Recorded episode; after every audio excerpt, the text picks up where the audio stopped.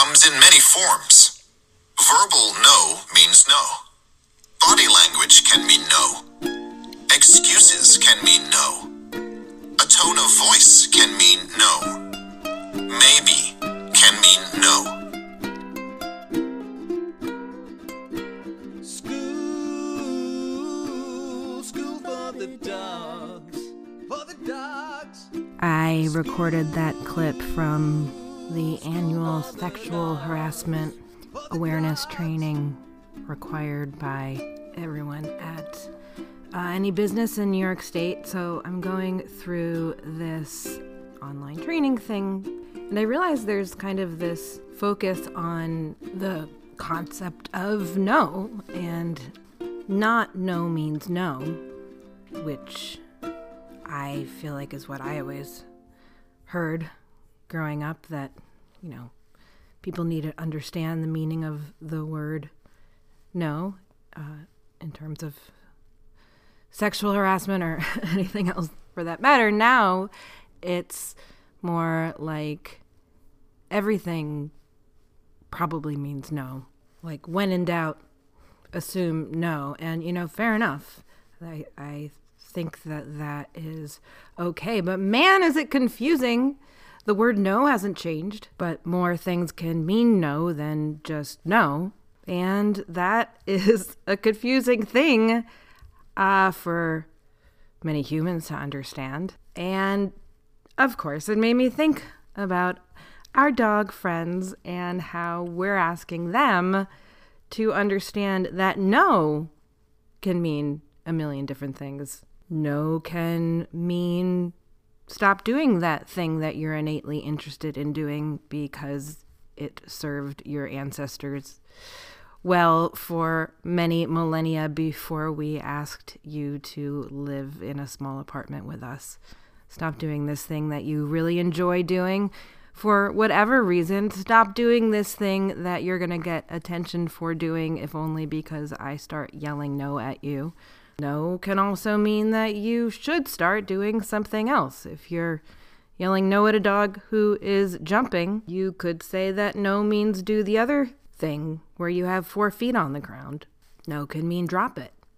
If you're asking a dog to not run after something, no could essentially mean come. No could very well be a reward to our dogs. And I believe in order to really be effective as any kind of secondary or conditioned punisher, needs to be repeatedly paired with something that is a primary punisher, such as anything that would cause any degree of pain or discomfort or the removal of something desirable. An example of a conditioned punisher would be the beep that some shock collars attached to invisible fences make as the dog approaches a boundary.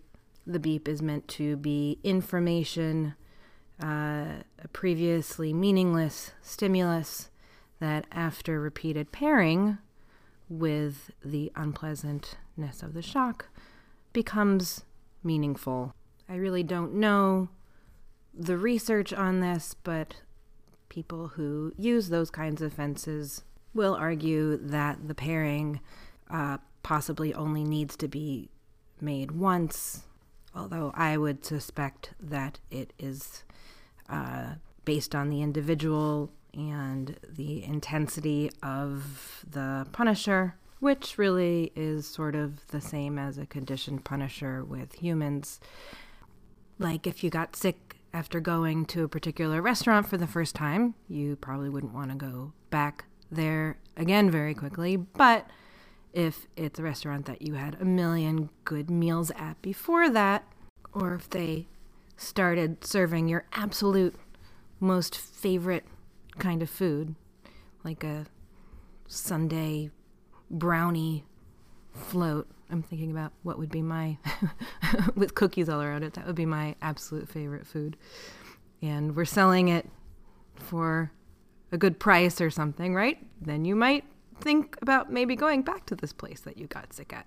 So, you know, how effective the conditioned or secondary punisher is can depend on a lot of things having to do with the circumstance and the environment, and also how sick you got. Uh, Anna Ostroff, one of our trainers, gave an example once of how there are certain names in her inbox where uh, it's just punishing to see the name that pops up in her inbox because she knows she's going to open it up and it's going to be some sort of difficult conversation she has to have.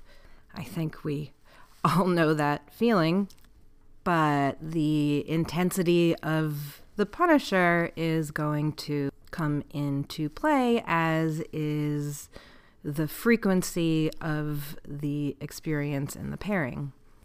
Like if I have a really terrible email exchange with someone who has an unusual name, and then that name pops up in my inbox, especially if I've had many bad communications. Whereas if I, I don't know, had a difficult communication with someone named Jennifer, where I had one really punishing email experience, uh, seeing the name Jennifer in my inbox might not be uh, so bad because I um, have seen a lot of emails from people named Jennifer in my inbox that haven't been um, paired with any kind of bad feeling, so it carries less weight.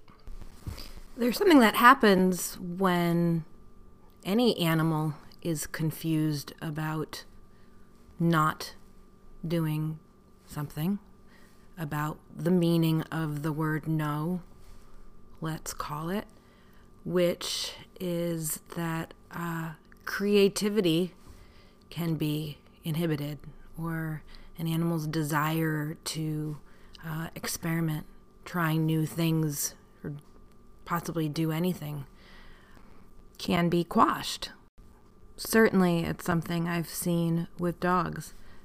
One time I was at uh, a family member's house and uh, their friend happened to come over. They had a, a new German Shepherd young adolescent dog who was in a shock collar that had a remote control attached to it, um, and uh, the owner just was saying no over and over to this dog, every little thing the dog did, and I think sometimes backing that no up indeed with uh, a shock.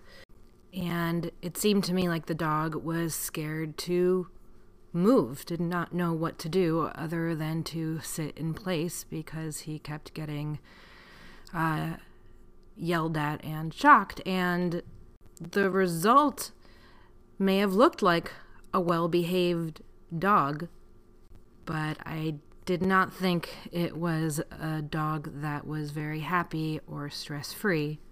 And of course, stress, fear, and anxiety can lead to problems that are often a, a lot of work to deal with the kinds of problems that help places like School for the Dog stay in business.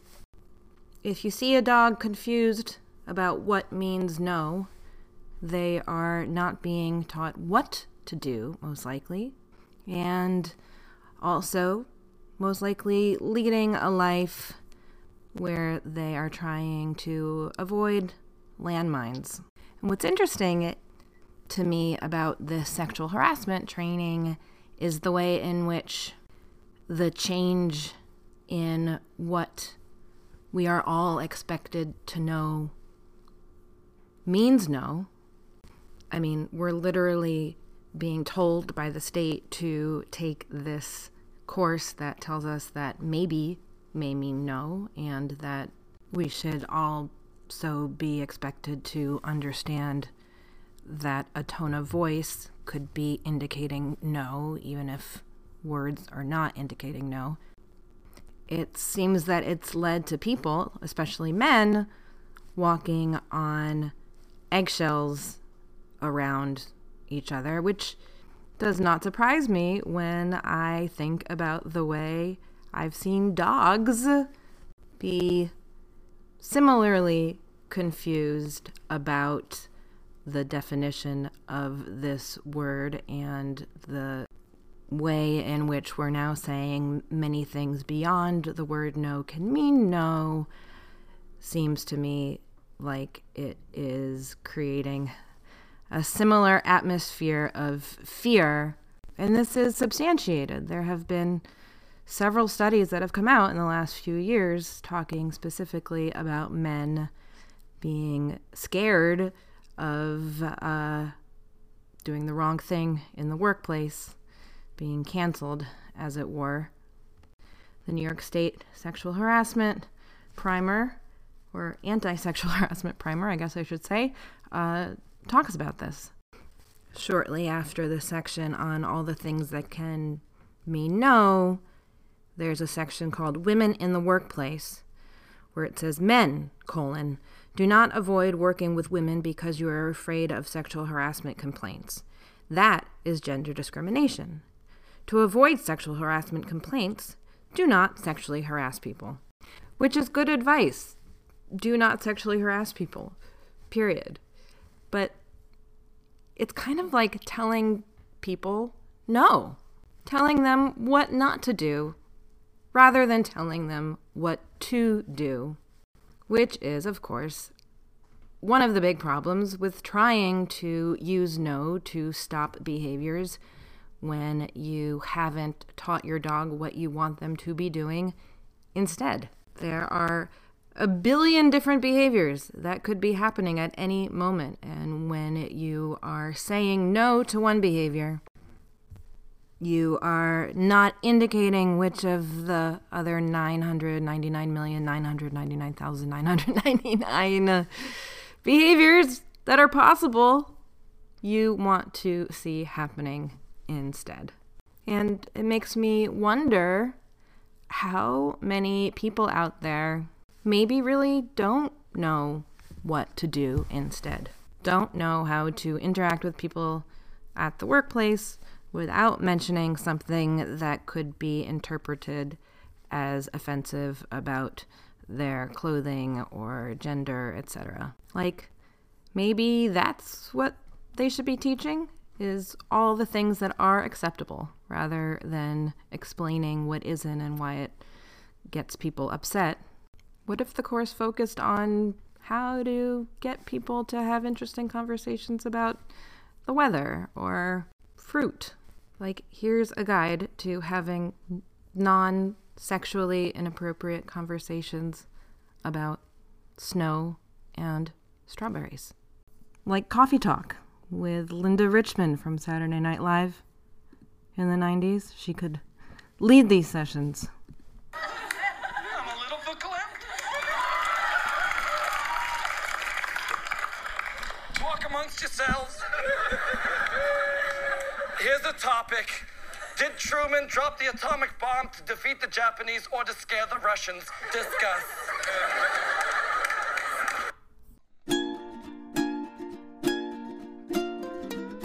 You know where you hear people say no to their dogs a lot is at dog parks. And one misconception uh, that many people have about positive reinforcement based dog trainers is that we never say no, that we never attempt to stop behaviors at all. And I would say that is not true. We just attempt to stop behaviors effectively. And usually, in my experience, yelling no at a dog is not effective. Teaching a dog exactly what you want the dog to do when they hear the word no can be effective. And at School for the Dogs, in our off leash sessions, which we call schoolyard, we use the term break. Break means stop what you're doing and pay attention to me. And when we are working with dogs off leash, we practice this over and over and over again to make sure that we're not using break as something that is always difficult and always about stopping a potentially dangerous situation. In fact, those kinds of situations ideally should never happen because of all the breaks we're asking for all the time. What we're doing is working in the habit of I get excited, I play with the other dogs, But I also literally take breaks. It's not just all go, go, go. We're helping to teach them to regulate their energy and to lean on us, literally and figuratively, to keep them safe, to make the whole experience about being with other dogs with us. That's how I like to think about dog parks. It's not a place where dogs are in the middle and people should be on the perimeters like Coliseum spectators watching gladiators. It should be a place where our dogs are interacting with each other and with us off leash. Break is a really good behavior to build if you have a dog that likes playing rough with other dogs, particularly if you have a dog who likes playing rough with other dogs. It's a cue to your dog to stop what they're doing and to engage with you. And interspersing breaks with play is a nice way to make sure that arousal doesn't uh, go to non optimal levels. And you can also use breaks to help you figure out if your dog is still enjoying the encounter. It's a chance to check in and see if your dog is uh, ready to leave or wants to go back into the action. If you have a dog who's checking in with you a lot, you are going to get a good read on uh, on how they're feeling in that particular off leash situation. To teach a break, the first thing you're going to want to do is condition a verbal cue. So get some really good treats near you. Make sure it is something super high value to your dog. Have them hidden in your palm or in a treat pouch, and then you are simply going to say the word break very clearly, loudly, and then drop a treat. How easy is that? I love teaching things using this kind of classical conditioning. In the show notes, I'll link to the episode on drop and come, uh, which are taught in a similar way because it's really foolproof. You're asking your dog for nothing at this point, and uh, it's a very physically easy thing for you to do to just drop a treat. The hardest part is figuring out what is high value to your dog. Of course, it's important to separate the cue from the appearance of the treat. So you're not saying break while you're waving around a piece of bacon. You are saying the word very clearly, pausing, and then presenting the treat. Uh, that is why I stressed you should have it in the palm of your hand or in some kind of pouch or pocket. Once you've practiced this a few times, you're going to add in some movement. And at this stage, you shouldn't be practicing with other dogs around, and you can be practicing in a very neutral environment, wherever you like to do training in your home.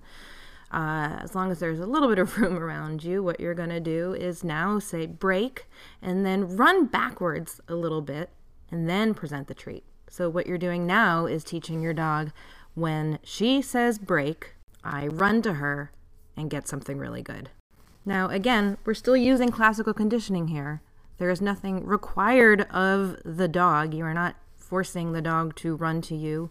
The treat is not conditional on the running, but you can start building that habit and that association and the enthusiasm of because that's ultimately what you want the behavior to look like. You want your dog to be coming to you enthusiastically.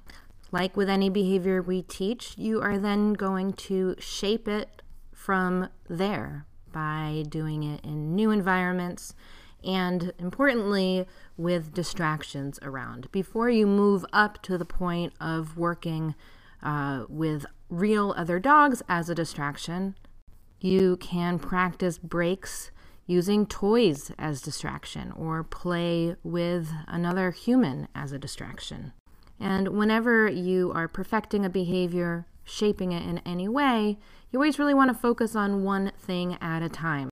So, the first time, let's say you work in trying to do a break to get your dog's attention while your dog is, say, playing with someone else in the room, you might not run backwards before you give the reward. You might go back to the first step of approaching your dog. You want to set them up to get it right pretty much every time. You can always decrease difficulty in order to set up a dog for success. And when you come to school yard and you see us doing this break cue with puppies or adult dogs, often what it's going to look like is the person literally going up to the dog while the dog is playing and basically putting a treat in their mouth. When I used to do a lot of puppy playtimes in puppy kindergartens, I would call it collar name treat.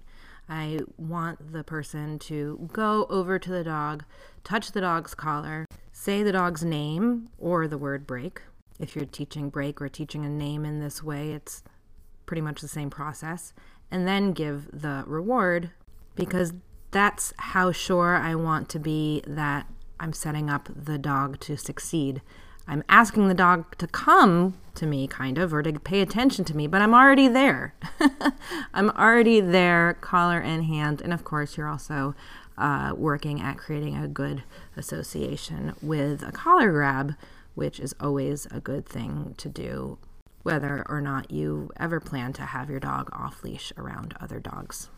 And again, part of why we're doing this is because we are trying to stop a behavior, but we're also trying to encourage another behavior. Uh, you're always and there's always another behavior happening. Like I said, uh, when one behavior stops, there's not just a vacuum, or at least there shouldn't be. Something else has to happen, and we're trying to give dogs as much clarity as possible about what we want. And to that end, it's important that you're not saying, "Break, break, Fido, Fido, break, break."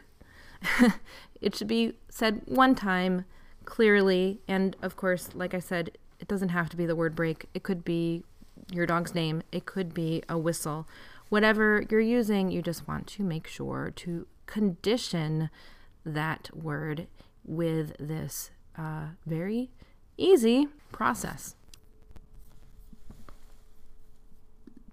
Again, I'm just a little verklempt. a little emotional, a little verklempt. Give me a second. Talk amongst yourselves. I'll give you a topic. The progressive era was neither progressive nor an era. Discuss. Okay. I feel better. Who knew? School, school for the dogs. For the Thank you so much for listening. And special thanks to Bill and Lizzie of Toast Garden for the amazing theme song. You can find Toast Garden at youtube.com slash toastgarden. If you enjoyed this episode, please make sure to subscribe to the podcast and leave a review on iTunes. You can also support us by shopping at storeforthedogs.com and you can learn more about us at schoolforthedogs.com. You can also connect with other listeners by downloading our brand new app. Just visit schoolforthedogs.com slash community.